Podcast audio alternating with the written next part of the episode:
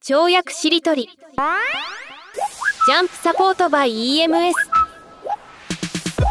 この番組は西条武雄北条良雨沢田智弘の3人が脱線に脱線を重ねながらも物事の本質を追求していくボッドキャストです。今日のテーマは命のマネジメント。果たしてどんな跳躍しりとりが展開されるのか。最後までお楽しみください。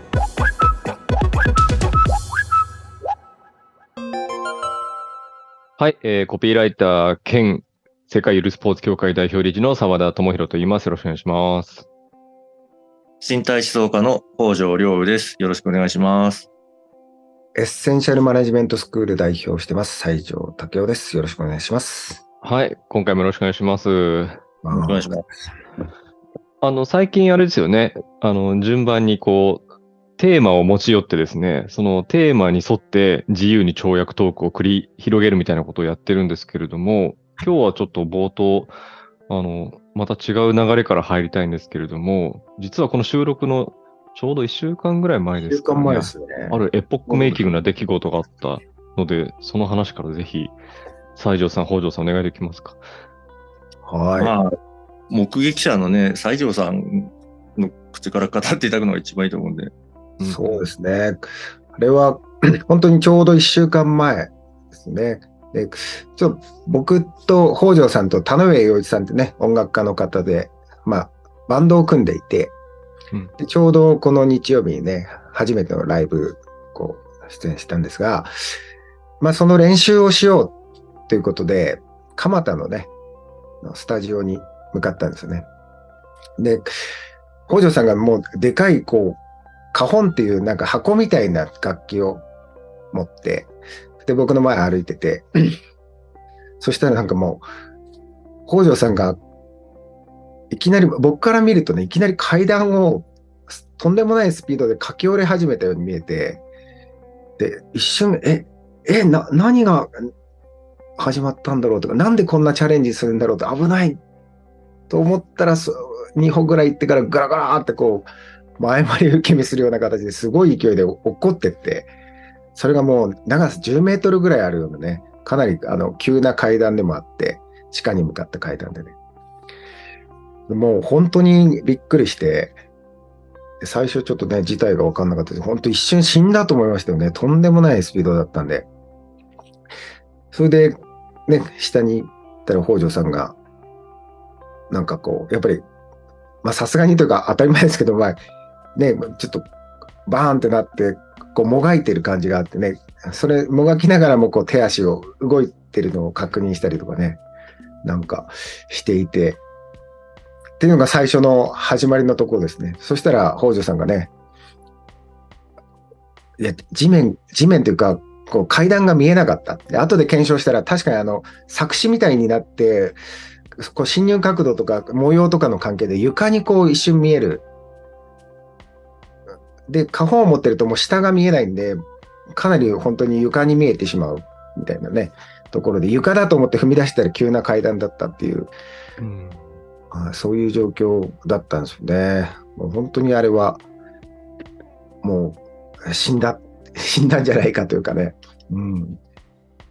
もう少なくとも脊椎とかね、もう本当に高エネルギー外傷なのはもう間違いないんで、うん、脊椎とかやられてたらもうね、北条さんの武術家としての北条さん、死んでしまうんじゃないかとかね、すごい思って。うん、まあそんなことがあったんですけど、北条さん、まあ結果的にはね、本当に奇跡的に、奇跡的にというか、まあ北条さんのやられてる脱力の力でというか、まあ受け身したのも見えたは見えたんですけど、うん日々一つ入ってなくて、うん。で、翌日にはもう、翌日にもう、その数時間後にはそのスタジオに救急搬送されたんですよ、当然ね。救急搬送もされて、もう本当にどうなることかと思ったんですけどね。まあもう、そしたら、まあ、調べたらお医者さんもちょっとびっくりというか、え、なんで何にもなってないのっていう状態で。うん、で、親指のね、う上あたり、ちょっと血が出たぐらいで、絆創膏貼って終わりだったみたいで、まあ、結果的にはね、本当に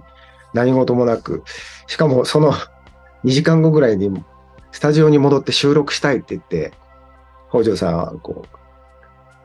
う、うん、あの、みんなで戻ってね、まあ僕さすがにもう全然僕は歌う気にはなんなくても、北条さんの、あの、収録の日にしましょうみたいな感じでね。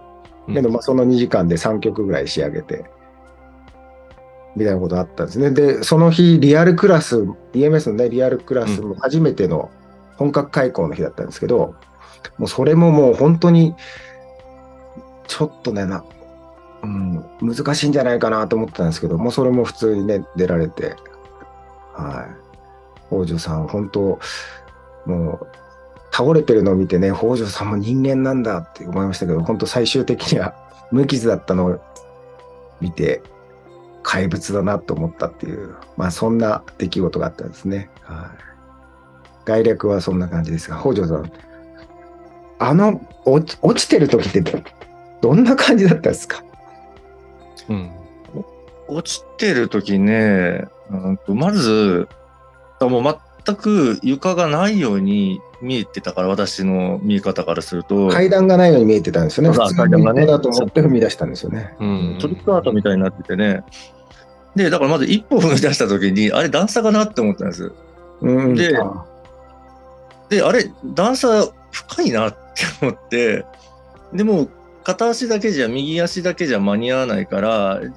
もう一歩足出したんですだから、2歩目まで気づいてなかったんですね。アホだけど。そう。うんその一歩一歩がでかかったですからね。もう五段飛ばしぐらいでいきなり僕駆け下り始めたように見えたから、うんそうだから最初ちょっと一瞬チャレンジ、ななんでここでそんなチャレンジするんだろうって思ったんですよね。一瞬ね。するわけないんですよね、そんなアホな写するわ真。するわけないけど、床が、なんか階段見えてないっていうのも全くわかんないから、何が起きたのかちょっと本当わかんなかったですね。そう、西条さんからはね、そうやって見えたぐらいのね、状況だったと思うんですけど、それで、2歩で多う分体が落下だって気づいて、パッて多分持ってた、そのカホンっていうね、座ったまま叩き椅子みたいな打楽器を放り出して、でそこからモードが多分体にもう前傾以上したんですよね。頭を介入するともう全部ダメだから、少しでもそのクオリティが落ちるから。で、その体に前傾委任するっていうのは、もうずっと武術で自分がやってきたことなんで、それは多分状況とか自分の記憶をたぐってもやなってくれて、で、そこから、その、まあ、もうどこに地面があるかわかんない状態だから、もうちょっとでも、もうこの落下して、で、まあ状況を後から考えても、そのまま、その着地しちゃったら、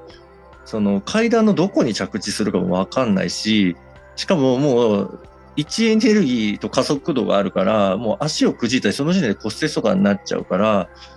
だから足を高速回転させて、ちょっともう、うんうん地面とか、まあ階段ですよね、触れたら、もう次に次に送り込むようにして衝撃を散らせなきゃいけない状態になるから、足をすごい勢いで高速回転をさせ始めたんですよね。ぐるぐるぐるぐるって。うんうん。要するにその落下速度とエネルギーに合わせて自分の足を回せて自らその降りてった。それがだからすごい書き降りに西条さんが見えたと。うんでそれなくなった時点で前のめりに倒れちゃうと顔面打ったりしてもそれこそ致命傷になるからそうならなる前に今度は前回り受け身で一回で背中をビターンと階段について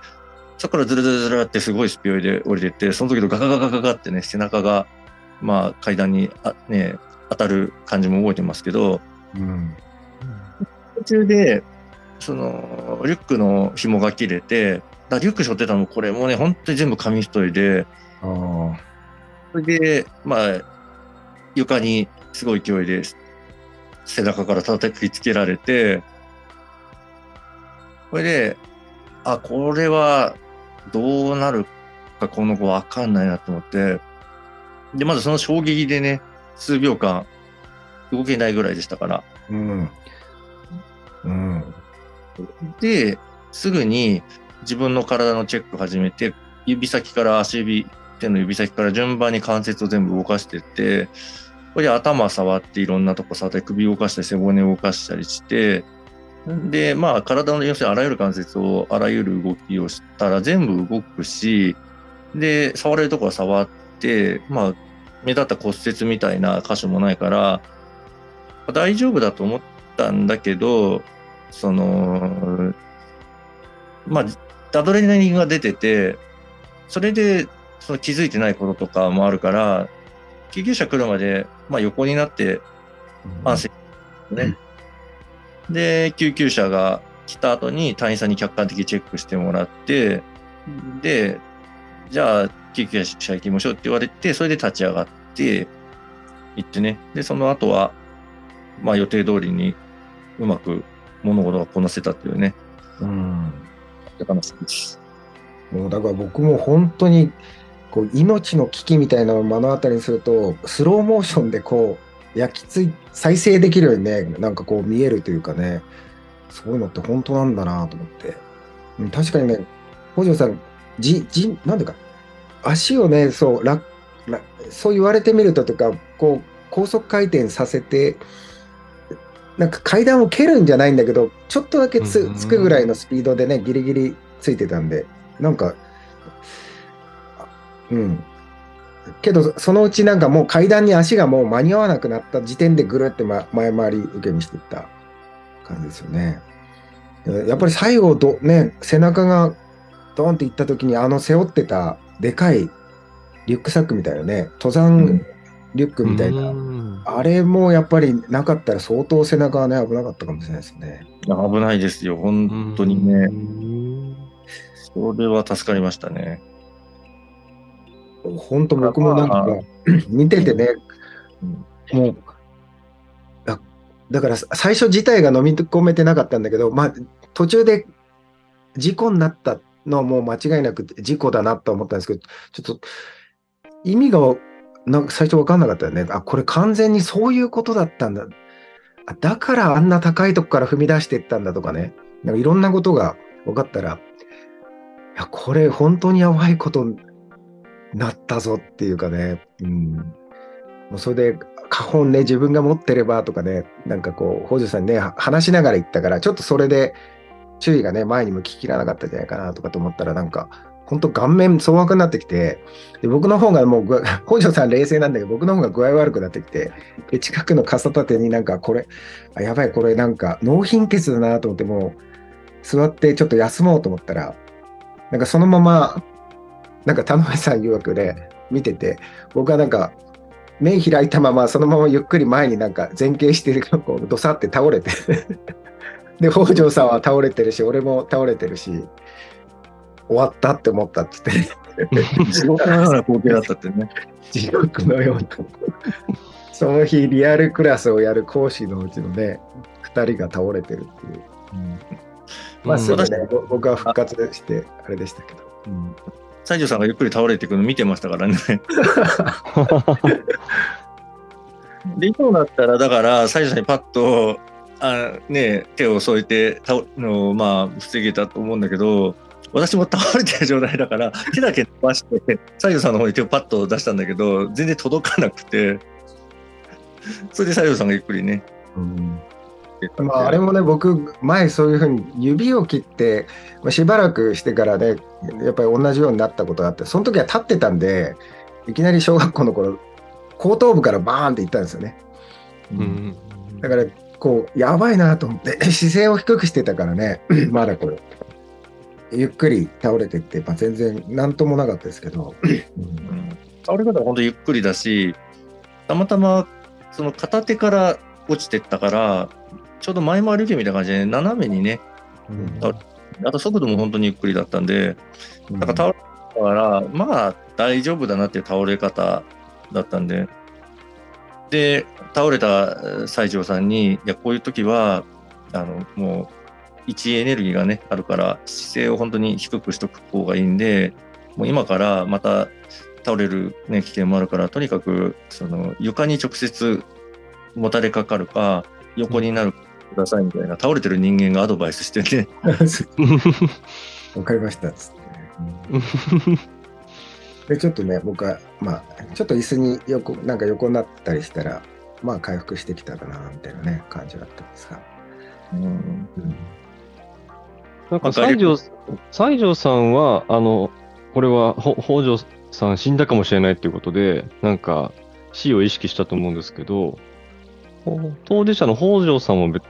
そういう考えは特になかったんですか？あのそ、そこに至るまでもなく、どうやってこう受け身を取るかとか、そっちになんか負荷を、認知負荷をかけ、ああ、理解を、理解、あそっちを考えようとしてた感じなんですか？だからまず、やばいとか死ぬかもとかは、うん、一、一秒たりとも考えなかったですね。う落ちた後も含めて。まず、だからその場を、しかも考えるのも遅れちゃうから、落ちてる最中とかは、もうどうするかっていうことに体にも全部、全振りですよね。だまあ、今考えても人生多分最高の動きが出たと思いますから、その時にね。うん。それまでやってきた集大成みたいな。私がその、その足の動きもある意味、うん。散々やってきて、その、裸足で夜とか走ることが多くて、で、えー夜って足元見えないですから、やっぱり急なリボットとか、その、まあ、例えば、アスファルトの工事のね、あれでちょっとくぼんでるとことかあって足引っ掛けることはあるんだけど、そもそも裸足で走ると踏み込んじゃうと足にダメージが来るからふんわり着地しなきゃいけないんですね。できる限り。うん。もらったその地面に踏み込んだ分だけ足に負荷がかかっちゃうから、これは健康にもいいんですけどね、足のその蓄積した、だから膝痛いとか、このその蓄積だから全部とお年寄りとか。うん。だから常にどんだけふんわり着地できるかっていうのは全てにまあ共通の本当はことなんだけど、で、つまずいた時に絶対に起こっちゃいけないのが前のめりに頭が先行しちゃうことで、その先にあるのが頭から落下とかバーンとね、そう転ぶっていうことですから、ってことはそうなる前にもうすでに足の力を常に抜いといて、すぐに足が乗れるようにペロンと前に出て、それで頭を追い越さないようにリカバリーしなきゃいけないっていうのは体にまあ随分刻まれてもいたと思うんですけども、だからもう、あ、地面ないと思ったら、足に任せるってモードになって、で、そのもう地面に絶対ガーンって踏んじゃうとつまずいたりしちゃうから、ふふわっとちょっとでも足に何か感触があったらもう次に次に送り出すっていうのをうん。高速でうんやってくる。それもある意味受け身なんです、だから。うん。その受け身のね、本質は時間と空間の分散って言ってるんですけども、まあ、要するにいろんな意味でローリングさせて接触箇所を、で、その衝撃を受ける位置をどんどんどんどん手渡ししていくんですよね。うん。体の別の位置別の位置とか、時間的別の時間別の時間に。だから足を高速回転させて、次の足次の足ってバトンタッチをする。で、転がって回転するのも体のいろんな位置にバトンタッチさせる。その瞬間、その位置だけで全部のエネルギーを背負うんじゃなくて、次の瞬間、次の瞬間にバトンタッチするっていうね。それを、まあ、やったということなんです。うん。すごい。いや、階段って大人、大人ってまあ、でかいし重いし、数段踏み外したとかだけでも結構な怪我したりするじゃないですか。うん。俺、あんな高さからあんなスピード落ちた人、本当見たこともないし、聞いたこともないというか、うん、まあ最初からね、ゴロゴロゴロとかじゃないですからね。うん位置エネルギーすごい高いとこからガーンって落ちてったって感じだったんで。うんうん。いや、あれでね、無事な、無事、結局、まあ、蓋を開けたらね、大した怪我もなくというか、ただ全身にあざはすごいあるんですよね。あの、手全部分散されてるから。そう、全身というかね、その、だから膝から下がも下う、その骨折しない程度の全打撲なみたいな感じで、まんべんなくだ、僕。まんべんなく膝から下が全部同じぐらい痛いんです。うん骨折しない程度で。うんそして、だからもう直後なんか本当にヨレヨレのおじいちゃんみたいな歩き方でしたね。だ本当に膝に来るって感じで、座る時もいたたたたって感じだし、立ち上げる時ももうね、膝に中途半端に曲げた膝に重さがくるのが一番痛いから、だからもう本当に手すりで掴んで立ったりみたいな、それがだから、そう、次の日とかまで本当に歩き方もよろよろでしたね。うんだからこう、僕がね、思ったのが、北条さん、本当に落ちた後もずっとまあ、これも北条さん常にやってることなんですけど、常時セルフモニタリング。うん、うん、それをずっと続けてるんですよね。モニタリングをして、チェックをして、で、やるべきことだけをやってるみたいな。うん、僕なんかはやっぱり、ね、あの時こうしてればよかったんじゃないかとか、なんかこう、自分を責めちゃったりとか、あるいはこう、ね、このまま、いや、これで無事なわけがないし、これでもうね、本当脊椎とかやられてたらとかって思ったらね、やっぱ過去とか未来とか意味付けなんかそう、こういう時ってしちゃダメなんだなってすごい思いましたね。もう目の前のことでやるべきこと以外考えないみたいな。うん、北条さん本当にそれで、で、かつね、救急車に、まあ、乗って搬送されていって、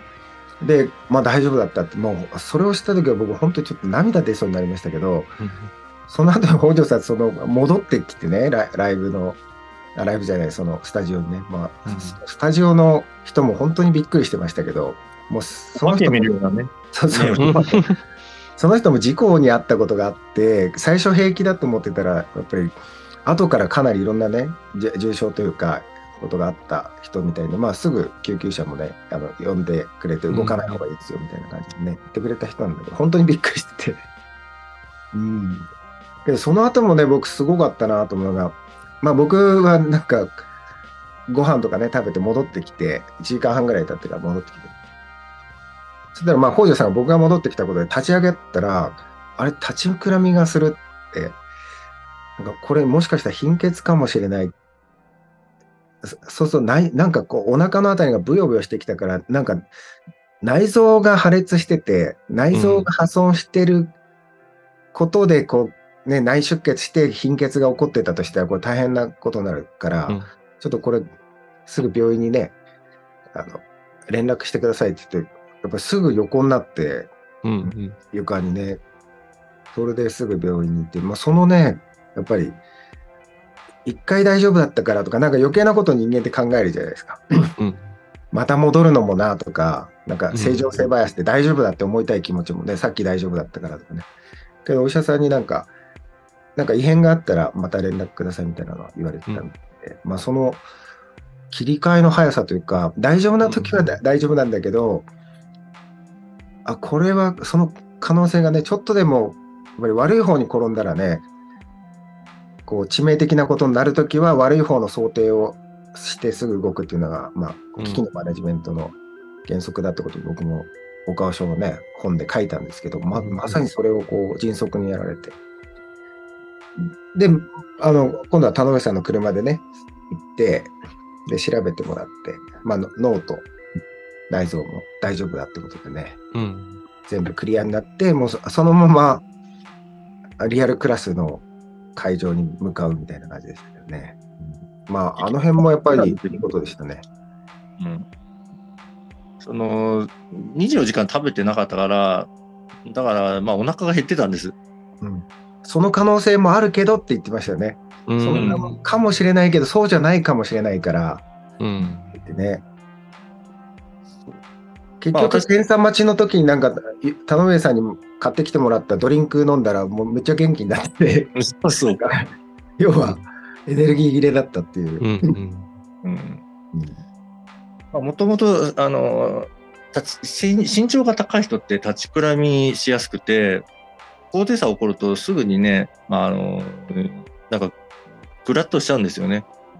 昔からそうで。で、まあ、断食とかも時折するんで、立ちくらみ慣れはしてるんですけど、まあ、今回もその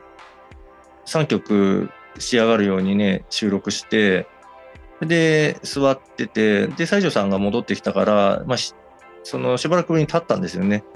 だから血が下がってたらパッて上がって、で、その時にめまいがしたのが、まあ、通常いつものだから空腹とその高低差だろうとは思ったんだけど、一応、その内臓出血みたいな可能性もあるから、もうすぐにパッと床に座り込んで横になって、で、事情を伝えてね、それでお医者さんに連れてってもらって、かなりお医者さんもごねてたんですけど、いや、さっき大丈夫だって言ったから大丈夫だと思うんですけどね、みたいな。でも、そこはもう、万が一もあれだからこ、こっちがもう完全に押し切って、とにかく行きますからって言って、で、検査をしてもらって、で、まあ大丈夫だったんでね。で、田辺さんが買ってきてきたドリンク飲んだら、みるみる元気になって、もただのお腹減ってただけっていう。うん、やっぱ安心しましたよね。なんか、僕もあの最初骨折だけをちゃんとね、あの、X 線というかね、で調べたっていうのは、どこまでちゃんと調べたか 聞いてなかったんで、うん、やっぱり何が起こってもおかしくないあの衝撃はね、うん、と思ってたんで、まあこれで完全にね、全部オールクリアになったんで、じゃあ、それだったらね、もうあのリアルクラスも、まあ北条さんの身体感覚的にも大丈夫でね、客観的にも大丈夫だから、っていうことで。うん。うん、後から思ったらね、あれ完全に跳躍でしたよ。跳躍とはあのことだなと思って。それでまあつついでにじゃないですけど北条さんが倒れて俺まであの倒れるってしりとりまでしてしまったと思ってそれはいらないんだけど跳躍しりとりってリアル跳躍しりとりってこういうことだったのか。パントマイムでね、その場で階段を使って跳躍としりとりをしたっていう、ね、ボディーランゲージだった。もう本当にとんでもない跳躍でしたね。に、うん、二度と、あの、見たくもないけど まあ、こういうことってあるんだなっていうのね。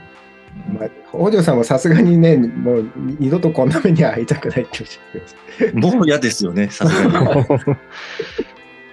本当に、だから本当に無事でよかったですけどね。いや、本当によかった。本当に、やっぱりすごいことなんだなと思いましたね。うん、命を守るってやっぱりなんかセルフマネジメントであり、ライフマネジメント、命のね、マネジメントの根幹で、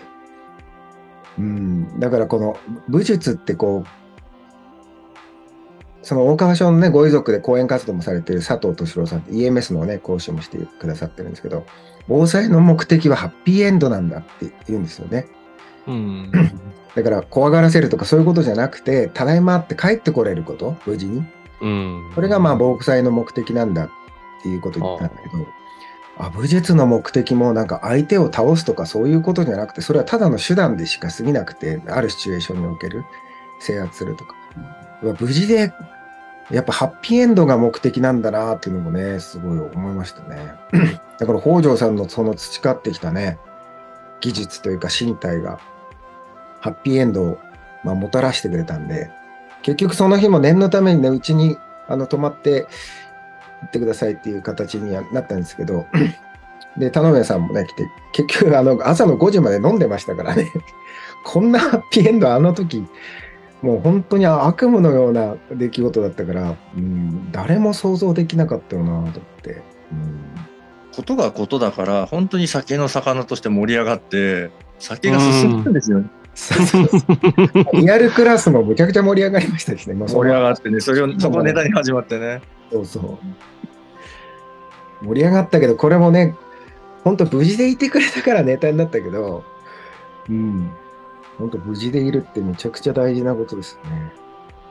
いや、だから本当にね、あのー、悲劇と喜劇は、本当に隣り合わせだし、その距離が近いほどね、悲劇性と喜劇性は高まると思いましたね。うん。一歩間違えたら死んでたからすごい悲劇なんだけど、私もはでも死んだら死んだでちょっと受けるかなとすらちょっと思ったんだけど、だけど、まあ多分西条さんとかは PTSD になっちゃうから。間違いない。なんか、北条さんそんなね、ことも言ってて、それで、まあ、もし自分が行けなかった、リアルクラス行けなかったとしても、西条さんと田上さんでやって、ネタにしてくださいとかって、そしたら田上さんが、いや、それはご本人しか言えませんよ、みたいな。確かにいないところでね、どうなるか分かんないみたいなところネタにはできない。うん私はね、本当に美味しくネタにした方が、そのね、時点でもできると思ったから、うん、ぜひね、私が例えば入院で帰ってこれなくてもしてほしいと思ったし、やっぱり前もどっかの回で言ったけど、笑いっていうのは反転装置だから、その死に近いほどエネルギー値が、悲劇に近いほどね、エネルギー値が高いから、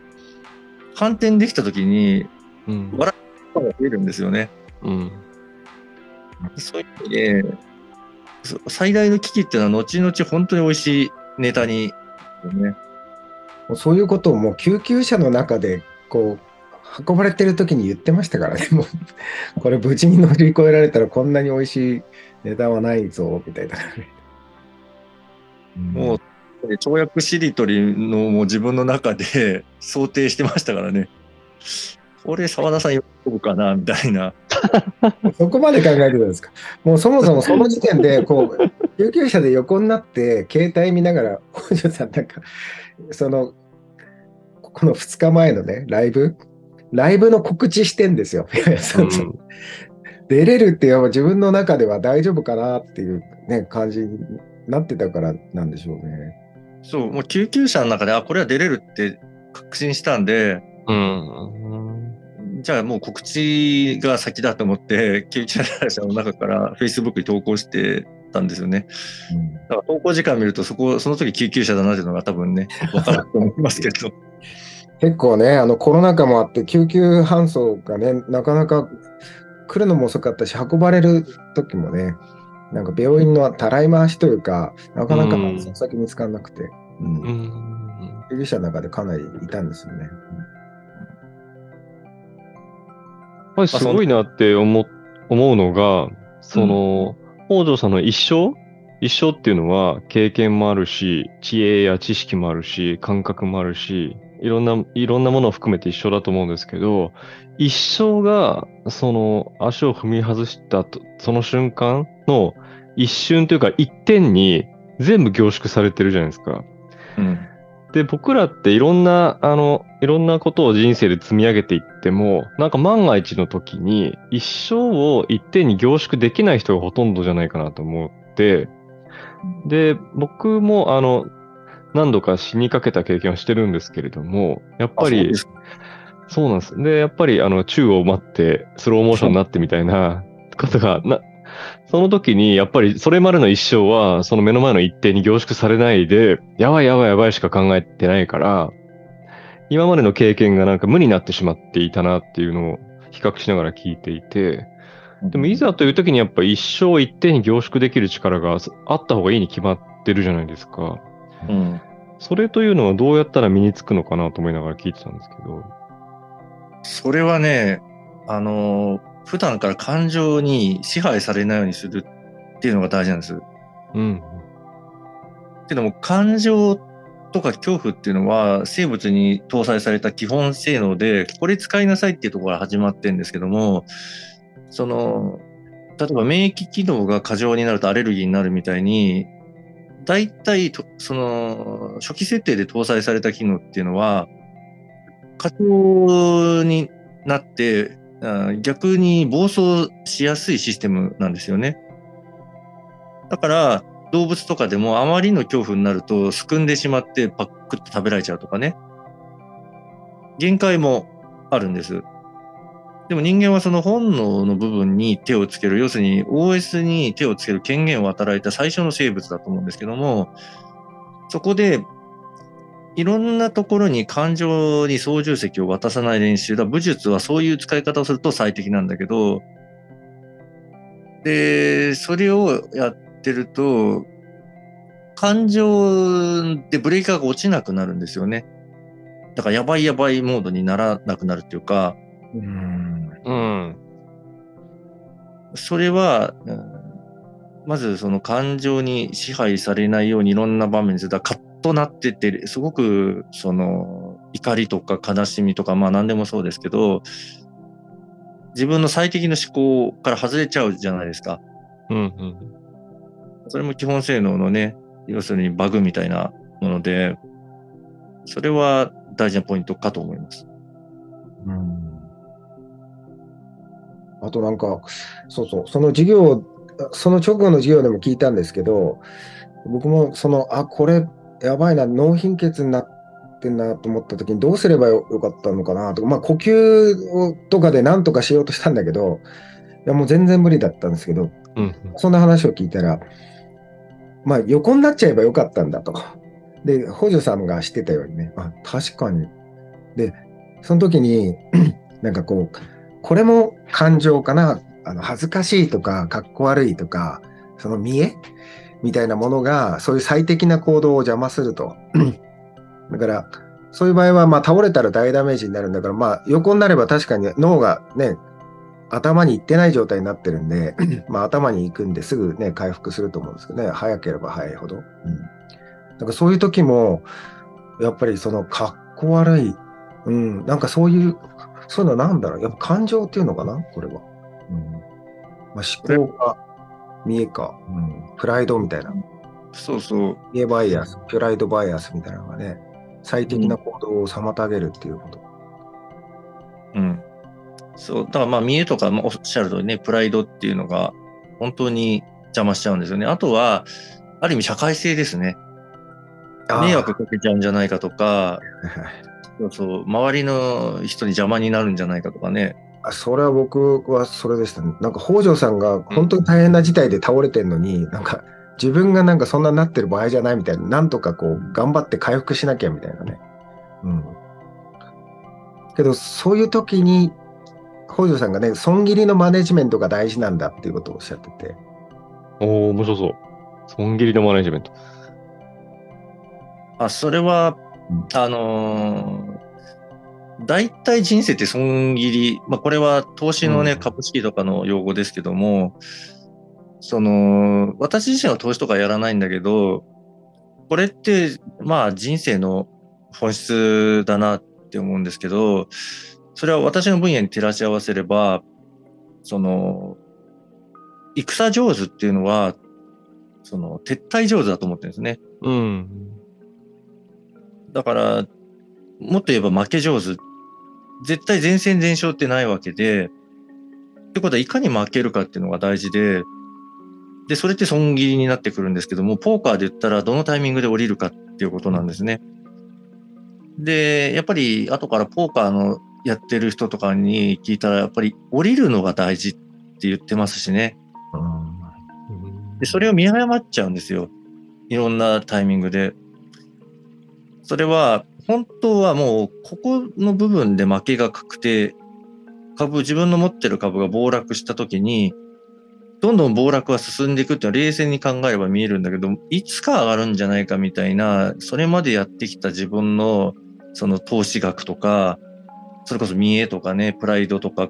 考えると、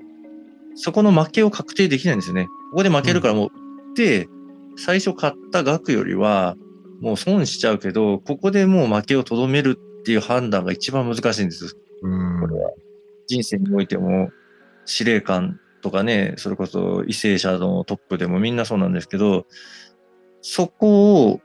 見誤る人にトップは本当は取らせちゃダメなんですよね、政治家さんとか。うんうん、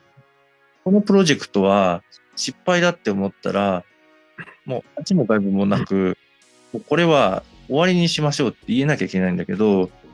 それなかなかできないんですよね。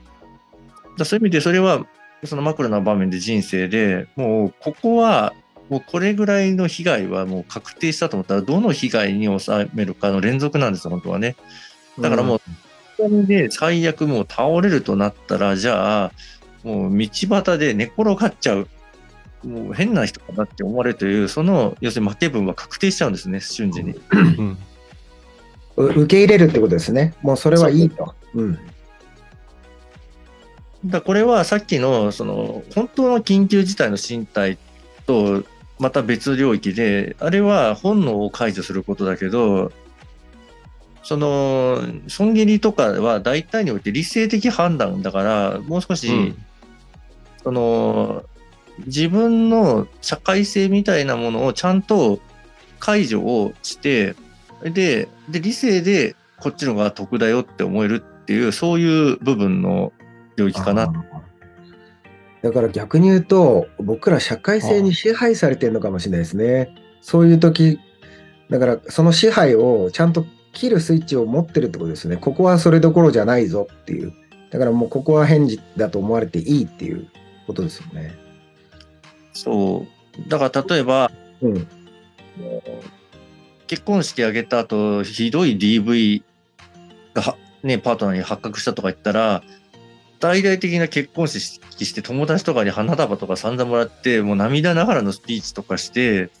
それで3日後に別れましたってすごい社会的に恥ずかしいし、しかも、全くないじゃないですか。うん。うん、でもその後自分の命と幸せを脅かす日が、その、続くほどに、もうマイナス面がでかくなっちゃうんですよね。で、いずれ別れるし。まあ、別れない方が悲劇なんだけど、うん、ことは、もう初動でもう別れるって決めちゃって、親戚とかにももう頭下げるとかが実は全体の時空間とかも掌握した上でのその損得で言ったら一番得だっていうのを判断できるかどうかなんです。うん、結婚式号で別れましたと。そういう意味ではね、あの、北条さんと まあその、ね、いろいろ習って、僕あの、裸足でね、走るっていうこともちょっと、まあさすがに、あの、うちの学区内だとちょっとパパ友とか、なんか いろいろ見られた時の社会的な損失もでかいかなと思って、まあ学外に行ったと、行って、裸足でね、走ったりとかなんかさせてもらったことがあって、あ、これ、確かにこう世界へのね、こう、かかり方というか、柔らかくこうなっていくな、みたいなのもあったんですけど、もう一つ、身体運用のところもそうなんですけど、あの、これは、なんかマイ、ちょっとしたマイノリティトレーニングになるなと思ったんですよ。というのも、うん、裸足で走ってると、キーの目で見られるんですよ。その辺のおじちゃん、おばちゃんとかおじいちゃんとかになんか、チラッみたいな、なで、なんかこしょこしょ話じゃないけど、なんかそんなね、あ、ちょっとこっちのこと話してんな、みたいな瞬間あって、悪いことしてるわけじゃないんだけど、なんか、そういう扱われ方をする時があってね。で、あ、北条さんはこれを毎日やって、そその、そういう目線で見られることも鳴らし続けるというか、もう投下して、こう、そういう訓練も兼ねられてるんだな、みたいな思ったことあったんですけどね、北条さん。そういう、あれもあるんですかね。そうだからね、ちょうどいいね、本当に、なんだろう、社会の人間の差別意識の薄めたね、ものをシミュレーションできる、すごいいい機会でもあるんですよね。それは、なんだろうな、知って、だんだんそれが慣れてくると、なんでこんなことでこの人たち騒いでるんだろうってね、周りが変に見えてくるっていうね。そう。だからそれは確かに西条さんのおっしゃる通り、そういう側面もね、プラスに働きますよね。うん、で、逆に、何か、例えば男女だ差別で言ったら、女性だってだけで職場とかで、まあ話、いまだに聞きますからね、そういうセクハラみたいなのを。なんか女性だからどうしなさいとか、すごいいろんな、ね、女性でこの年齢だから結婚しなさいとか、それはもう鬱陶しいだろうなってね、いうのはまあ、より理解はできますよね。うん。は女性で普通に生まれただけなのに、だから黒人だったら黒人ってただ生まれただけなのに、勝手に周りがなんか言ってくるっていうね、それはまたおかしいなって私は人よりも思うタイプではあったけど、でも、こんな程度のことでこれぐらい人っていうのは揺らぐっていうのはね、やっぱり実体験を持ってもより確認できたんで、それは経験だなと。で、最初、ね、そう、体験されたってことだと思います。うん。だからねた、ただ裸足で走ってるっていうだけなのにね、何にも悪いことしてないの、法にも触れてないのに、ああ、そういうふうな目線になっちゃうんだな、みたいなね。まあ、だから、いざという時にスッと横になれたり、あと階段登っていく時もね、2回目病院向かう時かな。あの、やっぱ念のためにっていうことでね、ちょっと貧血のね、毛があるから。で、階段登るときもこう手をついて、こう四足歩行みたいな感じで北条さん登っていったんですよね。そういうのももう、からね、損切りですよね。うん。いや、これ結構大事な考えで、逆に言うと、だから100点取らなきゃいけないとかって思わないってことですよね、もうね。うん、今はもうこう致命傷になるのがあれだからもう30点でいいみたいに決めるってことですよね。そう、初期の方でここでやった脱100点思考と同じで、100点満点はないっていう前提もこれ多分大事だと思います。どっか自分で100点取れるんじゃないかって幻想が染みついてると、その状況に対して少し水増ししようとしちゃうんですよね。うん。だそういう意味でも今聞いてて、脱100点思考っていうのはすごく大事だなって思いましたね。うんまあ、澤田さん、ここまで聞いててどうでしょう？